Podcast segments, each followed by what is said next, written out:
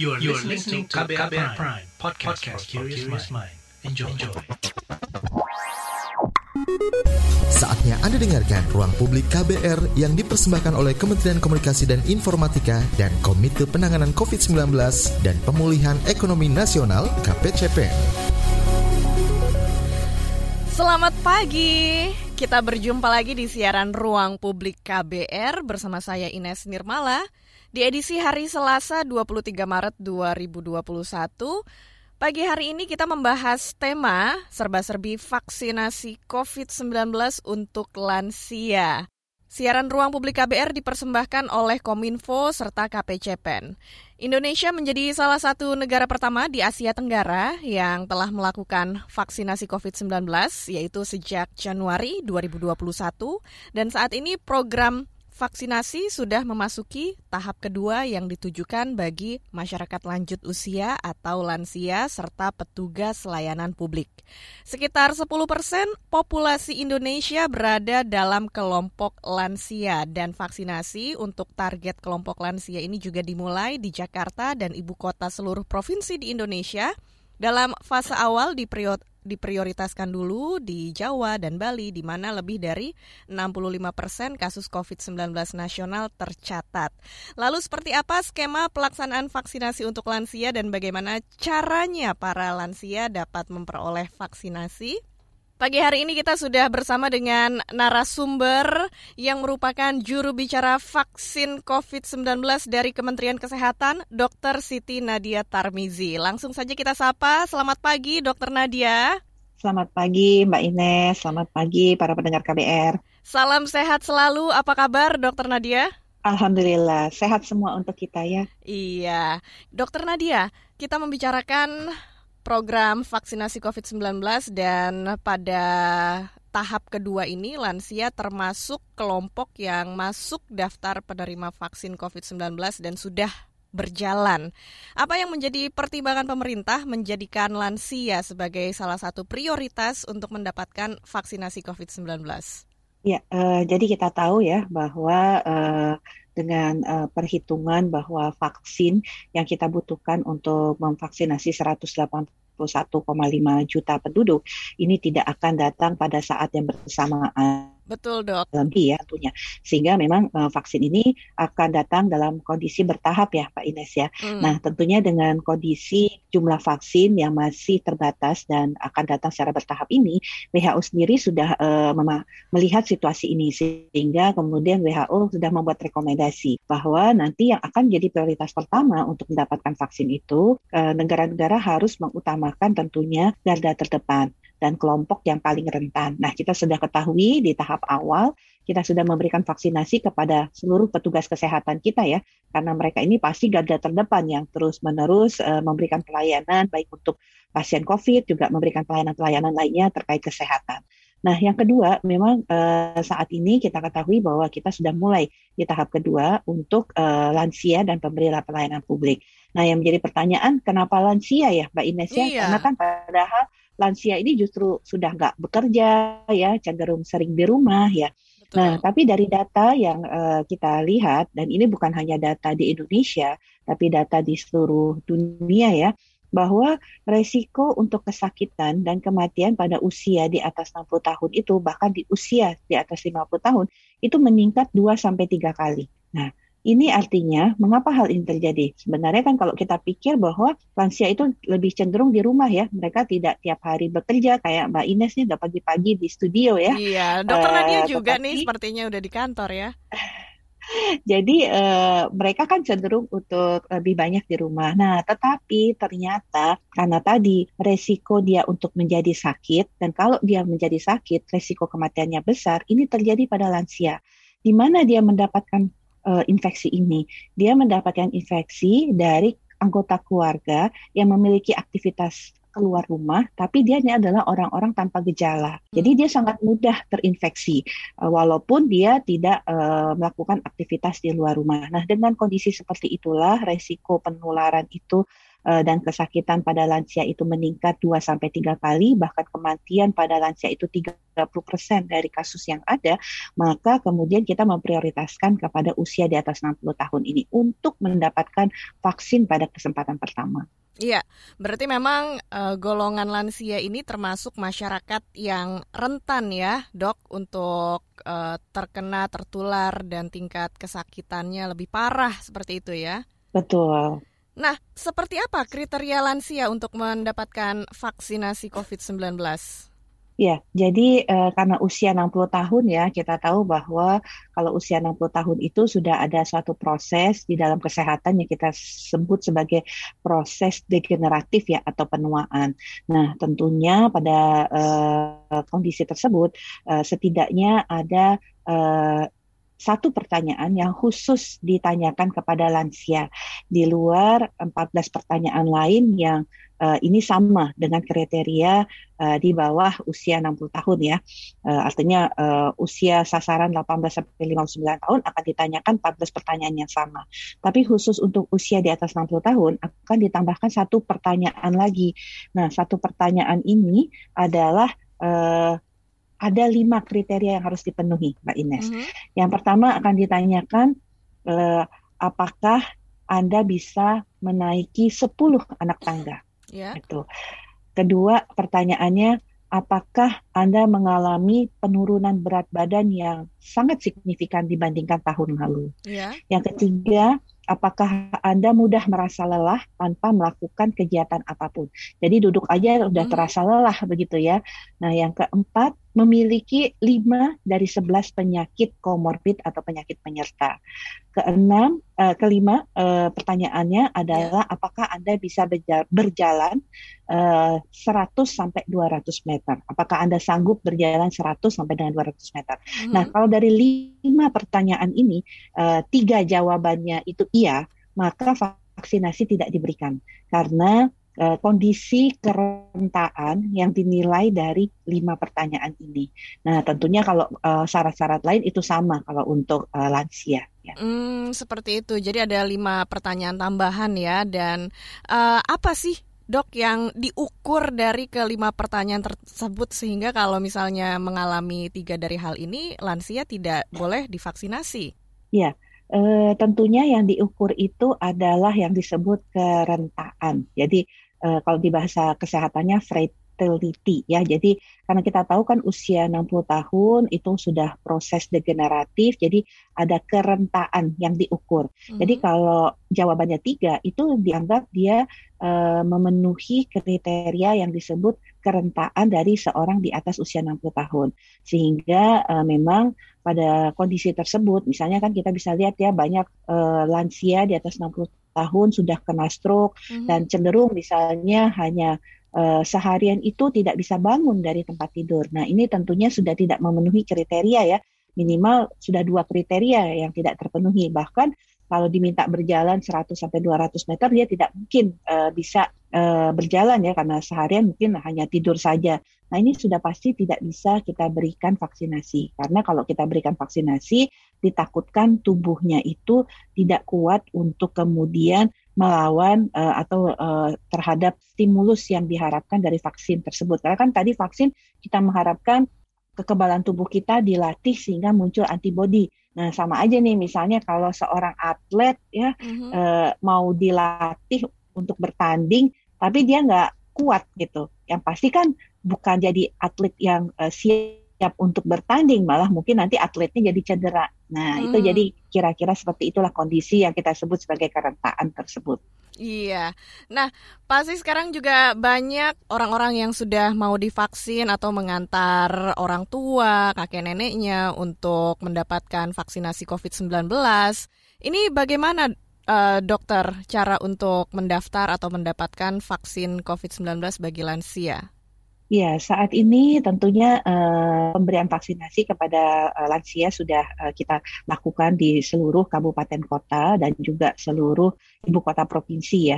Di awal mungkin kita ketahui bahwa seperti misalnya berbagai sentra di Istora ataupun kemudian di Kemayoran bahkan kemudian di uh, eh, BSD itu hanya pada daerah-daerah tertentu ya. Mm-hmm. Jadi misalnya di Istora itu hanya untuk yang KTP DKI atau yang memang memiliki surat keterangan domisili di DKI. Termasuk juga salah satu sentra vaksinasi yang kita buka yaitu sentra milik Kementerian Kesehatan di Badan PPSDM di Hang Jebat ya. Mm-hmm. Nah, saat ini uh, vaksinasi uh, sudah bisa kita lakukan khususnya untuk non, KTP DKI, artinya untuk uh, penduduk di wilayah Jakarta, Bogor, Depok, Bekasi. Jadi Jabodetabek saat ini bisa juga mendatangi sentra-sentra vaksinasi tersebut, terutama yang ada di uh, Istora ya. Tetapi yeah. kalau yang untuk di BSD itu adalah khususnya untuk Kabupaten Tangerang dan Tangerang Selatan.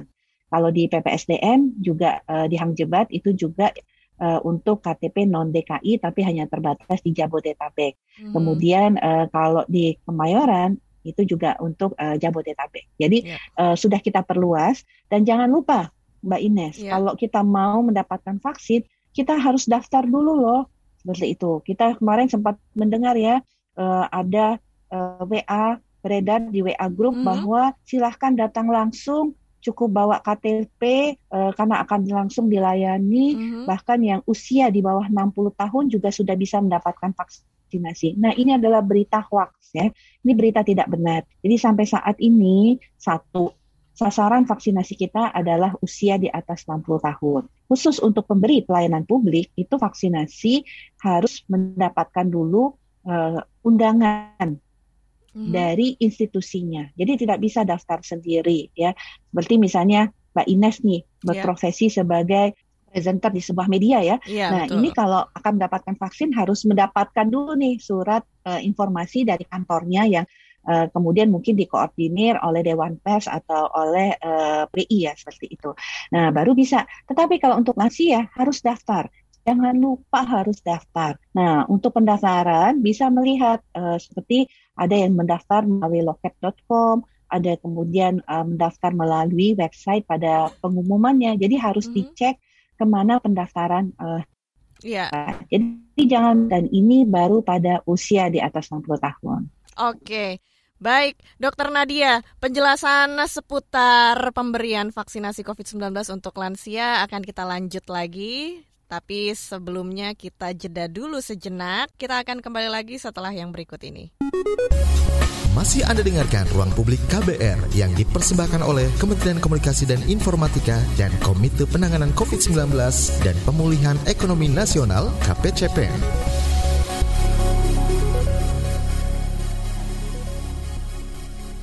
Commercial break. Commercial break. Commercial break. Suatu hari, virus berkumpul dan mulai kebingungan. Duh, bingung. Mau nyari mangsa ke mana lagi ya?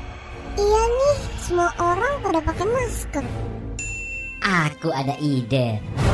Kita nongkrong di rumah makan aja gimana? Ngeliatin orang-orang yang lengah nggak pakai masker.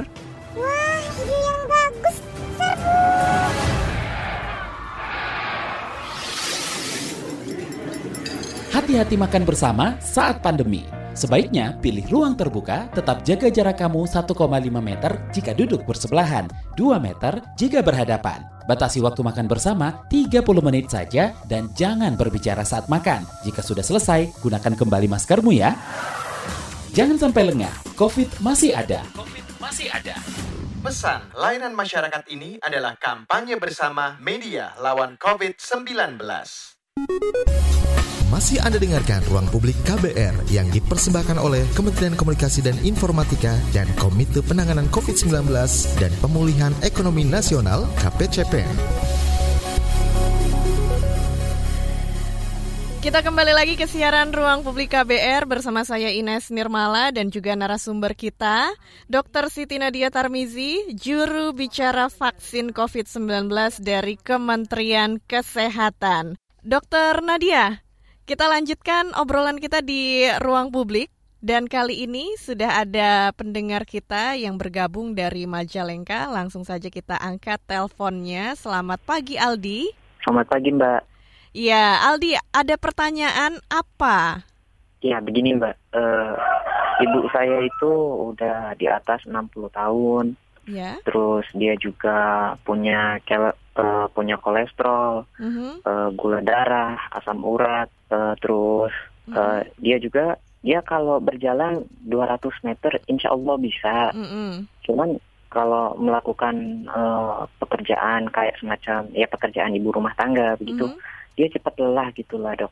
Yeah. Ya itu gimana dok? Uh, apakah uh, ibu saya masih layak dapat vaksin atau uh, kalau misalkan nanti divaksin lalu ada dampaknya, mm-hmm. uh, saya harus uh, menghubungi ke mana gitu dok? Okay. Uh, karena petugas vaksin itu kan tentunya hanya datang ke dari mungkin dari desa ke desa biasanya di sini imunisasinya itu dikumpulkan setiap warga itu di desa. Terima kasih dok. Iya, terima kasih Aldi di Majalengka. Bagaimana tanggapannya dokter Nadia? Iya, uh, pertama uh, Mas Aldi, uh, Ibu tadi masih bisa mengerjakan pekerjaan rumah ya, Mbak mm, Ines ya, kalau iya. saya tidak salah ya. Artinya iya, tapi cepat uh, lelah katanya. Betul, tapi artinya masih bisa uh, kita uh, harus ketahui lagi ya bahwa kalau orang tua kan memang cepat lelah. Tadi saya sampaikan orang tua yang tidak melakukan kegiatan apa pun itu yang merasakan lelah. Jadi saya sampaikan misalnya orang yang baru duduk sebentar itu sudah rasa, rasanya sudah pengen istirahat, sudah pengen tiduran lagi ya. Nah ini yang tentunya uh, tidak memenuhi kriteria ini. Kalau sekilas saya mendengar dari apa yang disampaikan Mas Adi, Ibu Mas Adi ini masih memenuhi kriteria ya untuk bisa mendapatkan vaksin. Tapi nanti akan dipastikan ya pada saat uh, vaksinasi. Jadi sebaiknya kalau uh, kondisi-kondisi uh, masih bisa melakukan aktivitas yang ringan-ringan, masih bisa jalan, uh, kemudian apalagi uh, tidak perlu dibantu orang ya atau tidak menggunakan uh, kursi roda itu silahkan untuk divaksin, silahkan datang, nanti akan dicek kembali. Kemudian terkait dengan uh, kalau nanti setelah divaksin apa yang harus dilakukan, ya tentunya uh, tetap menjaga protokol kesehatan karena tetap pakai masker, jaga jarak, kita harus tetap dilakukan. Karena bukan berarti setelah vaksin kita bebas melakukan apa pun ya. Karena ini kita masih dalam situasi pandemi dan vaksin itu baru akan bekerja setelah penyuntikan kedua. Nah, kalau nanti akan menghubungi pada saat sudah mendapatkan vaksin itu akan uh, mendapatkan kartu vaksin namanya. Nah, di dalam kartu vaksin itu ada nomor kontak yang bisa dihubungi. Nah, artinya kalau ini memang datang ke desa-desa yang paling terdekat itu adalah uh, mungkin ke bidan desa dulu atau kemudian pada saat penyuntikan itu biasanya sudah diinformasikan apa-apa saja yang harus dilakukan kalau nanti dirasakan ada seperti di efek samping dari vaksinasi. Tapi kami yakinkan uh, Mas Aldi kita pernah menyuntik orang uh, seorang lansia yang usianya 100 tahun uh, pada tahun ini uh, dan juga ada yang 98 tahun dan alhamdulillah uh, tidak ada efek samping yang uh, dirasakan oleh mereka ini. Jadi uh, jangan ragu untuk vaksin. Nanti petugas kesehatan akan memberikan uh, siapa yang harus dikontak kalau memang ada uh, kejadian ikutan pasca imunisasi atau efek samping tadi. Iya, baik dokter. Um, Tadi dokter Nadia juga sudah menyebutkan bahwa ada beberapa sentra vaksinasi yang uh, sudah berjalan seperti misalnya di Istora, di Kemayoran ataupun di BSD. Apakah juga akan dibuat sentra vaksinasi lainnya di kota-kota lainnya di Indonesia dan juga bagaimana strategi untuk mempercepat vaksinasi bagi lansia? Ya, uh, tentunya uh, memperbanyak uh, sentra vaksinasi ya, uh, terutama di kota-kota besar yang um, secara uh, demografi itu penduduk um, lansianya cukup banyak ya. Karena kita tahu kalau dengan membuka pusat-pusat uh, vaksinasi ini kita bisa melakukan vaksinasi ini 1000 sampai 2000 orang bahkan 3000 orang per hari ya. Tapi kalau di puskesmas mungkin kapasitasnya hanya sekitar 100 sampai dengan 200. Sementara kalau di rumah sakit itu uh, antara 200 sampai 400 ya tergantung seberapa besar uh, ruangan untuk melakukan vaksinasi. Jadi uh, upaya mempercepat ini adalah dengan membuka sentra vaksinasi uh, sebanyak mungkin terutama di daerah-daerah yang memiliki penduduk uh, lansia yang banyak. Kemudian bekerja sama juga ini dengan misalnya BUMN, kemudian asosiasi telemedicine, juga bekerja sama dengan pihak swasta, misalnya kita ada pelayanan vaksinasi di pasar ya, kita juga ada pelayanan vaksinasi di mall, itu juga kita lakukan untuk bisa mendekatkan uh, fasilitas pelayanan ini kepada uh, lansia khususnya. Iya, supaya lebih banyak masyarakat lagi ya yang bisa mendapatkan vaksinasi COVID-19. Dokter Nadia, sekarang juga sudah ada pendengar kita berikutnya yang bergabung lewat telepon, yaitu Pak Ali dari Bekasi. Selamat pagi. Selamat pagi, Mbak Ines. Iya, Pak Ali punya pertanyaan atau apa yang ingin disampaikan? Ini di di tempat saya ini di Bekasi juga sudah ada vaksinasi lansia ini minggu lalu. Mm-hmm. Cuma sepertinya itu kan lewat undangan RT bukan mendaftar. Mm-hmm. Kalau tadi kan dokter kan mengatakan harus mendaftar ya. Iya. Iya itu ada dari RT sudah ada nama-namanya. Nah kebetulan itu tidak merata itu lansia-lansia yang di data itu karena kan banyak warga baru warga pindahan dan sebagainya. Nah, saya mau tanya ini kalau apa namanya sejauh yang sudah divaksin lansia-lansia ini apa ada yang bergejala misalnya kayak anak kecil habis disuntik imunisasi itu apa namanya ya itu ya apa eh, demam Dem, misalnya dem, iya demam ruam-ruam itu pengalamannya bagaimana karena kan ini kebetulan saya juga ingin cuma masih takut. Oh gitu Pak. Oke Pak kita sudah dapatkan pertanyaannya. Pak Ali di Bekasi terima kasih ya Pak. Oke Dokter Nadia boleh langsung ditanggapi. Ya, baik. Uh, jadi uh, terkait efek sampingnya, Pak, uh, kita sudah menyuntik uh, 5,7 juta orang dengan suntikan pertama ya, dan uh, sekitar dua setengah juta orang tuh sudah dapat suntikan kedua.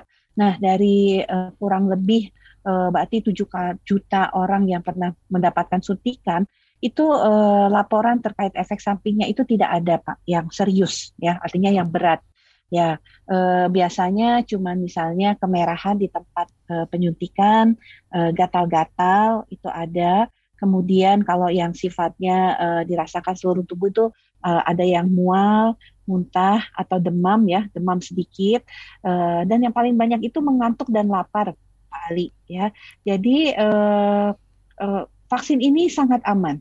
Dan uh, kita sudah lihat uh, usia lansia pun juga terbukti uh, sangat sekali yang melaporkan ada uh, efek samping bahkan yang sangat ringan.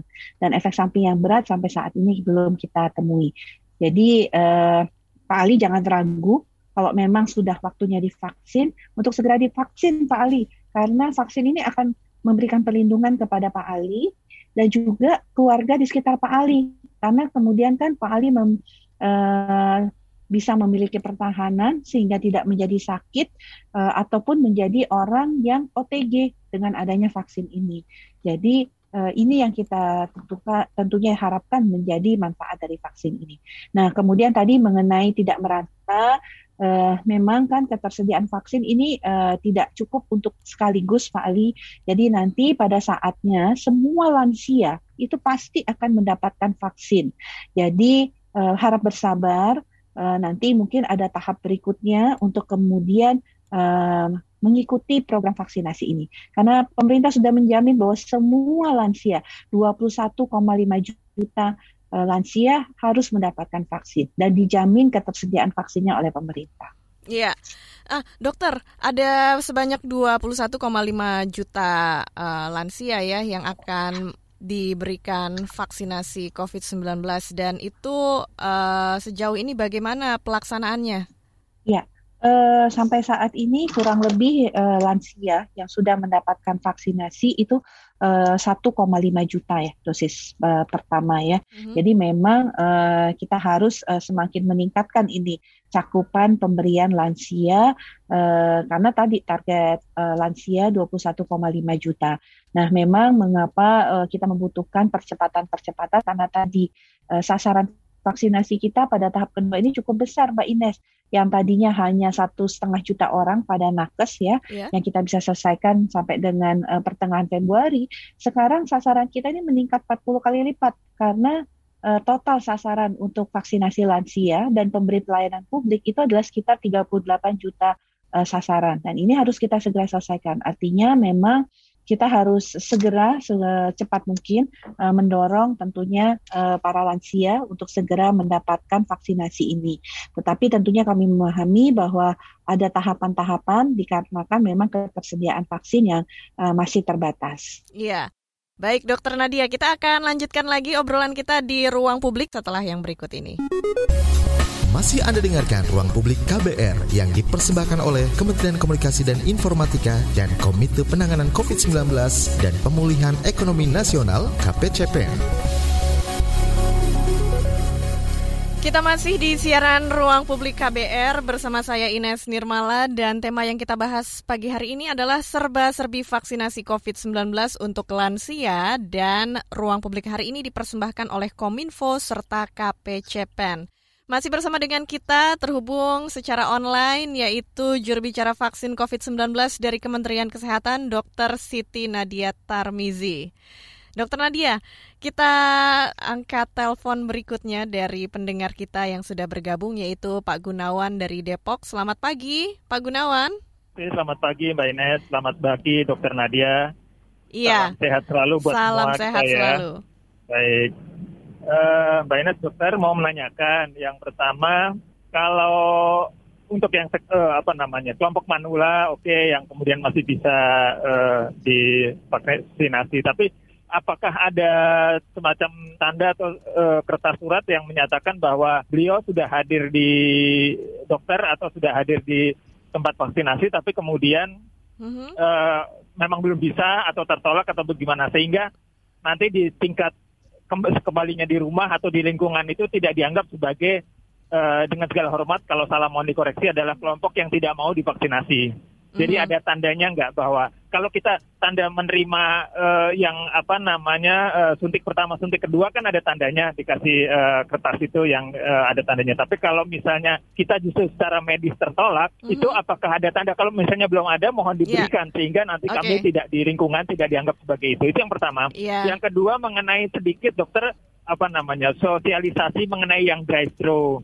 Yeah. Uh, memang ini masih agak terbatas dan itu kalau nggak salah mohon dikoreksi juga mm-hmm. itu uh, bekerja sama dengan pihak ketiga yang memang di bidang di sektor itu ya dokter ya transportasi mm-hmm. dan segala macam. Mm-hmm. Tapi apakah uh, ini uh, sifatnya mendaftar dan uh, dari sisi uh, mitra ketiga itu apakah jatuhnya sedikit agak berbayar karena uh, merekanya uh, sektor bisnis misalnya. Mm-hmm. Dan itu apakah bisa di sembarang tempat atau seperti kalau di GBK kan kita hadir sendiri, tapi kalau di drive thru itu bagaimana sih dok dari sisi uh, pemerintah kepada ya? masyarakatnya? Iya, iya, aksesnya dan sedikit ada biayanya tidak maksudnya itu. Itu okay. saja dokter. Terima kasih banyak, Mbak Ines. Selamat pagi semua. Selamat pagi, terima kasih banyak Pak Gunawan di Depok. Dokter Nadia, bagaimana menanggapi pertanyaan yang tadi? Ya, terima kasih uh, Pak Gunawan. Jadi uh, mengenai bahwa seseorang yang sudah datang kemudian tertunda ya kita tidak uh, ada pembekap uh, tidak ada uh, surat khusus ya terkait ini artinya uh, yang pasti uh, mereka sudah datang ya uh, ke tempat pelayanan uh, dan nanti kalau belum mendapatkan vaksin ya belum mendapatkan kartu vaksin Nah, buktinya bahwa tidak ada menolak ya datang ke tempat fasilitas pelayanan untuk mendapatkan vaksin tersebut karena itu pasti akan ada uh, registrasi uh, yang sudah kita bisa lihat ya. Jadi uh, saya rasa tidak akan ada uh, persepsi bahwa kalau kemudian uh, tidak tidak mendapatkan vaksin bukan berarti orang yang menolak vaksin. Selama Pak Gunawan datang ke tempat pelayanan vaksin sesuai dengan waktunya itu sudah menandakan bahwa sebenarnya uh, Pak Gunawan akan mendapatkan vaksin tapi karena kriteria kesehatan uh, yang tidak memenuhi ini ya tentunya akan tunda vaksin dan segera datang nanti 14 hari kemudian untuk dilakukan vaksinasi kembali. Nah, mengenai uh, kerjasama yang kita lakukan dengan asosiasi telemedicine maupun juga dengan pe, apa pekerja transportasi publik ya. Jadi sebenarnya uh, pekerja uh, sasaran kita ini ada dua uh, yang kita kerjasamakan seperti di Kemayoran itu dengan drive thru itu adalah untuk lansia dan uh, pekerja transportasi publik khususnya tadi baik Gojek ataupun Grab ya. Nah, uh, untuk pekerja pemberdayaan publik kami sampaikan bahwa proses registrasinya harus melalui institusi atau unit ataupun kantornya.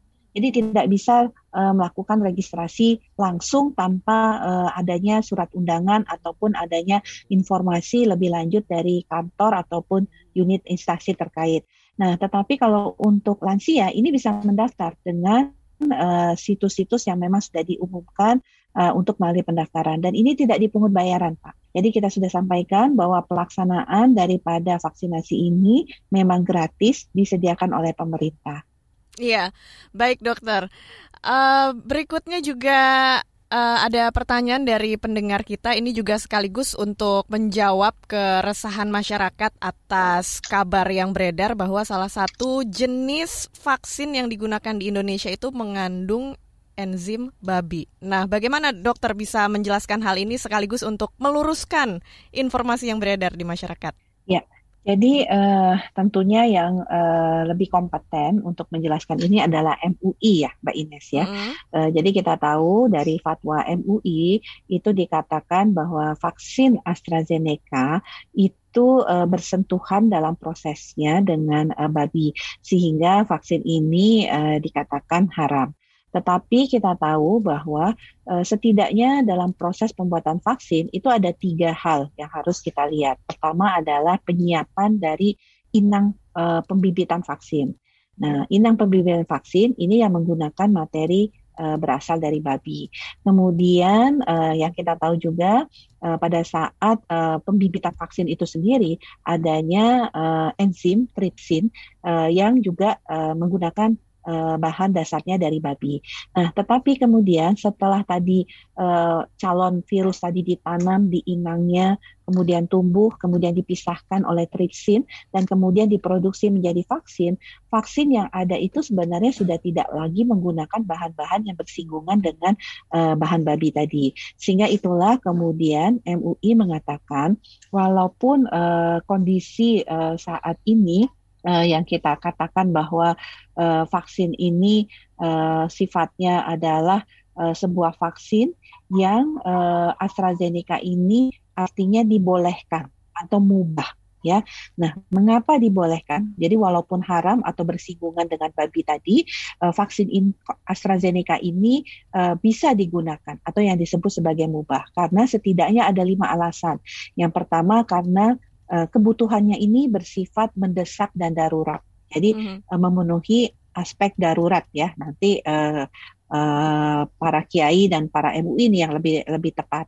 Jadi memang memenuhi aspek uh, mendesak dan darurat. Yang kedua, ini juga MUI ya yang mengatakan bukan pemerintah atau Kementerian Kesehatan. Jadi MUI memang mengatakan boleh karena ada lima alasannya. Pertama mendesak dan darurat.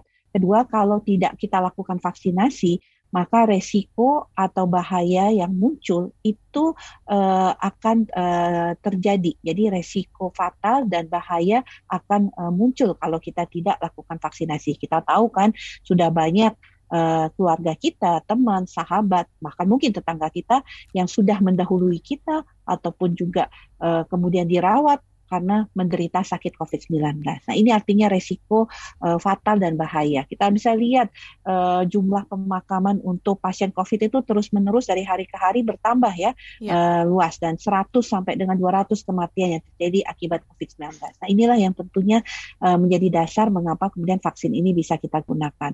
Yang kedua memang kita tahu bahwa ketersediaan vaksin yang halal dan suci itu tidak mencukupi karena secara uh, umum uh, produsen vaksin di dunia ini hanya mampu bisa memenuhi 50% dari kebutuhan vaksin yang ada dari seluruh negara uh, yang ada. Masih ada 130 negara yang tidak bisa memberikan vaksin untuk masyarakatnya. Jadi memang uh, keterbatasan dari vaksin yang suci dan halal. Dan yang keempat ada jaminan penggunaan dari pemerintah. Jadi kita memang mengatakan vaksin ini aman uh, sehingga tentunya tidak akan menimbulkan uh, penyakit kalau kita berikan kepada masyarakat. Yang kedua adalah kita uh, yang terakhir adalah mohon maaf uh, lima alasan tersebut adalah pemerintah tidak memiliki keleluasaan untuk memilih jenis vaksin ya karena memang jenis vaksinnya kan terbatas. Kita ingin sekali mendapatkan vaksin yang suci dan halal, tetapi tentunya jumlahnya tidak mencukupi. Atau kalau kita ingin mencari jenis vaksin lain uh, yang suci dan halal, tentunya ini memiliki keterbatasan ya jenis-jenis vaksin yang dengan kondisi tersebut. Sehingga tentunya untuk demi menyelamatkan nyawa uh, dan tentunya menurunkan angka kesakitan yang kita tahu pandemi ini harus kita lalui, maka MUI sendiri sudah mengatakan bahwa vaksin AstraZeneca ini dasarnya adalah mubah atau dibolehkan. Oke, terima kasih penjelasannya dokter. Berikutnya juga ada pertanyaan dari Celi Sompi. Jika orang tua saya pernah kena stroke dua kali, apakah bisa divaksin dan apakah perlu surat rekomendasi dari dokter untuk vaksin? Ya, pertama uh, stroke-nya ini kondisinya seperti apa? Kalau stroke-nya dua kali, tapi kemudian masih bisa berjalan, masih bisa melakukan aktivitas, uh, tentunya ini sangat memungkinkan ya untuk mendapatkan vaksin. Tetapi kalau kemudian stroke yang terjadi dua kali, uh, kemudian kondisi pasien ini hanya mungkin uh, hanya bisa berbaring seharian, bahkan untuk uh, makan, minum harus dibantu. Ini kemungkinan tidak bisa mendapatkan vaksinasi karena kondisi keadaannya. Karena kan tadi harus memenuhi lima kriteria ya Mbak hmm, Ines ya. Bisa iya. berjalan 100-200 meter nggak, bisa naik tangga nggak, ada penyakit eh, 5 dari 11 penyakit, kemudian mudah merasa lelah tanpa melakukan aktivitas dan adanya penurunan berat badan yang signifikan. Oke, Dokter Nadia kita lanjutkan lagi ya perbincangan kita di siaran Ruang Publik KBR. Dan kita jeda dulu sejenak dan kita akan kembali setelah yang satu ini ke ruang publik KBR. Masih Anda dengarkan Ruang Publik KBR yang dipersembahkan oleh Kementerian Komunikasi dan Informatika dan Komite Penanganan COVID-19 dan Pemulihan Ekonomi Nasional KPCP.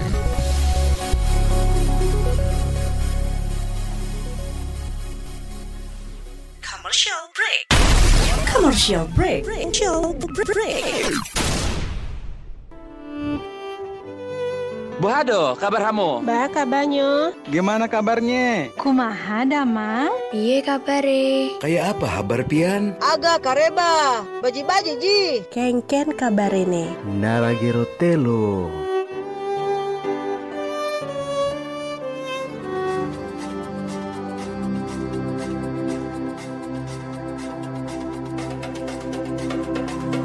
Indonesia yang sangat kita cintai ini begitu kaya, mulai dari alamnya, budayanya, sampai bahasanya. KBR Prime menghadirkan cerita tentang keberagaman Indonesia lewat teman seperjuangan. Berkolaborasi dengan Sabang Merauke, sebuah komunitas anak muda yang giat mendorong toleransi di Indonesia. Karena berbeda itu biasa, karena berbeda itu asik. Teman seperjuangan hanya ada di kbrprime.id.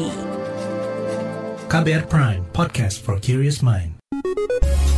Masih Anda dengarkan Ruang Publik KBR yang dipersembahkan oleh Kementerian Komunikasi dan Informatika dan Komite Penanganan COVID-19 dan Pemulihan Ekonomi Nasional KPCP. Masih di ruang publik KBR bersama saya Ines Nirmala dan juga kita membahas tema pagi ini serba-serbi vaksinasi COVID-19 untuk lansia dan juga bersama dengan kita yaitu Dr. Siti Nadia Tarmizi, juru bicara vaksin COVID-19 dari Kementerian Kesehatan. Dr. Nadia, tentu saja untuk pembuatan vaksin itu mengutamakan keamanan dan juga efektivitasnya. Tapi masih ada saja orang-orang yang meragukan keamanan vaksin ataupun pemberian vaksin untuk lansia. Bagaimana penjelasan dari Dr. Nadia untuk hal ini? Ya, uh, jadi uh, kalau keamanan kita berbicara bahwa uh, sejak uh, saat Badan POM mengeluarkan izin penggunaan darurat itu sudah dinyatakan bahwa vaksin itu sudah aman karena ini sudah dinilai ya dari segi keamanannya, kemudian manfaatnya dan efek sampingnya. Itulah juga yang kemarin kita sempat dengar ya bahwa uh, AstraZeneca yang sudah awalnya diberikan izin di akhir Februari, kemudian uh, dengan adanya kondisi tersebut, uh, kemudian ditunda dulu distribusinya oleh uh, Badan POM ya karena akan menunggu hasil final dari uh, uh, WHO dan juga Badan POM Eropa dan Badan POM Inggris. Nah, kemarin uh, sudah kita uh, dengar bahwa Badan POM sudah memberikan izin untuk distribusi dari vaksin tersebut. Jadi memang aspek keamanan, aspek manfaat itu selalu menjadi penilaian dari uh, Badan POM sebelum mengeluarkan izin. Ini dari tahap awal dulu. Nah, uh, dari pengalaman kita memberikan penyuntikan kepada 7 juta orang yang sudah mendapatkan vaksin itu kembali bahwa tidak ada efek samping yang berat. Efek samping ringan dan jumlahnya juga sangat kecil. Dari 7 juta itu hanya sekitar 1000 yang melaporkan tadi merah-merah, gatal-gatal ya. Uh, kemudian ada juga yang mual muntah, ada yang melaporkan pingsan.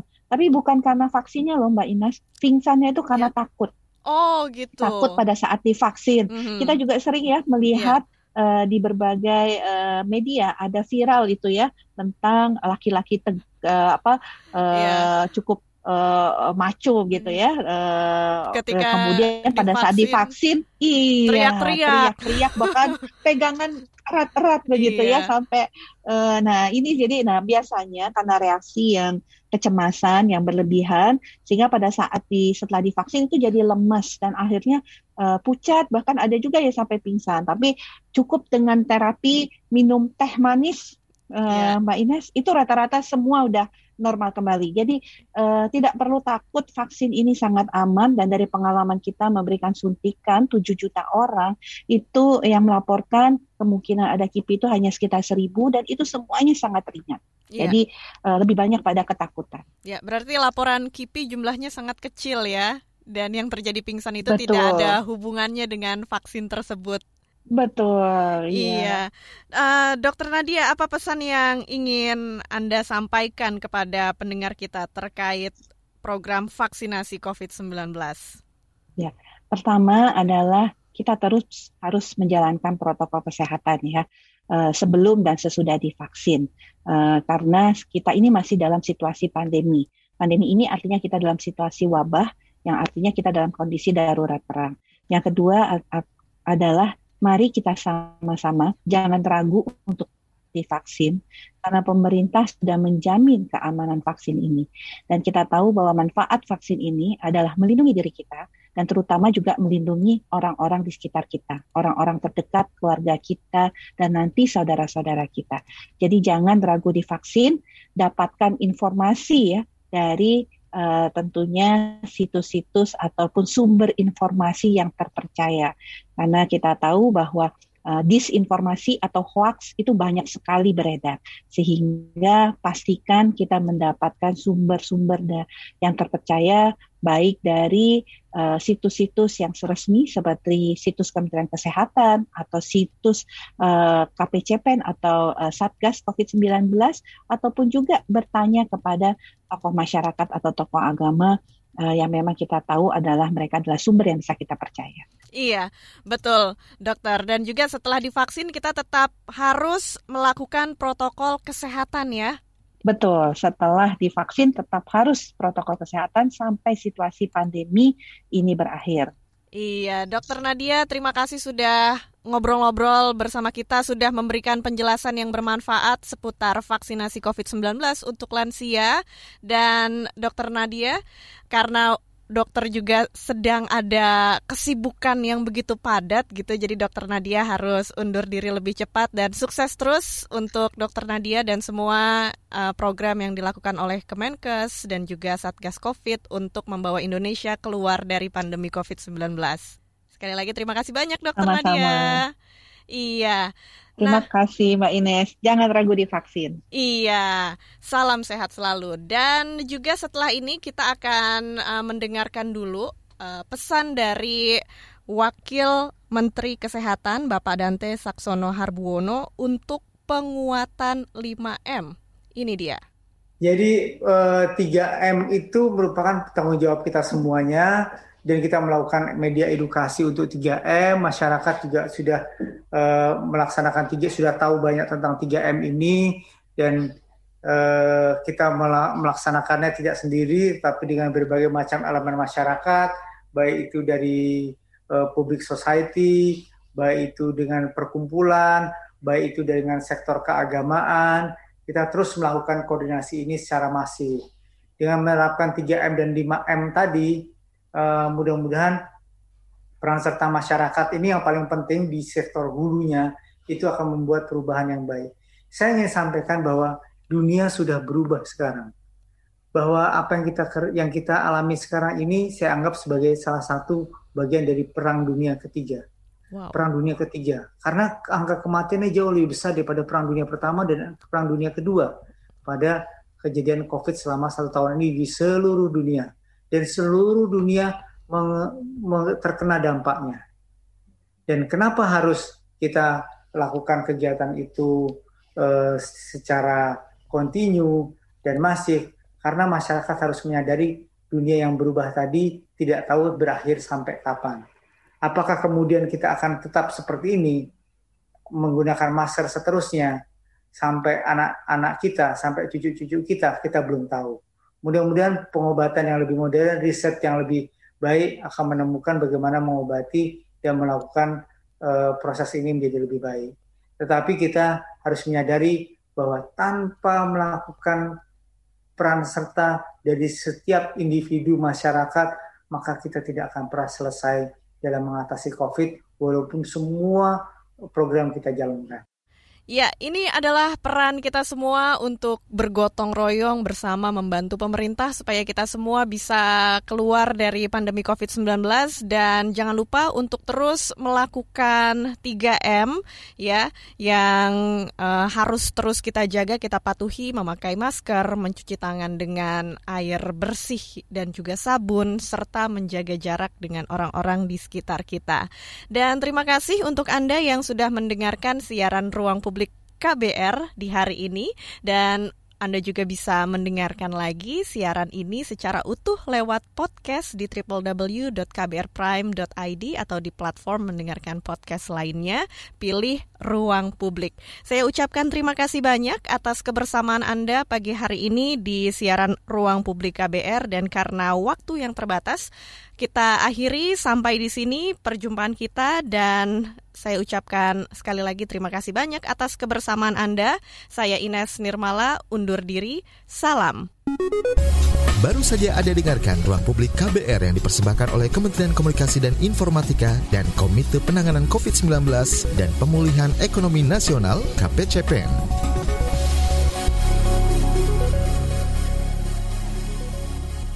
KBR Prime, cara asik mendengar berita.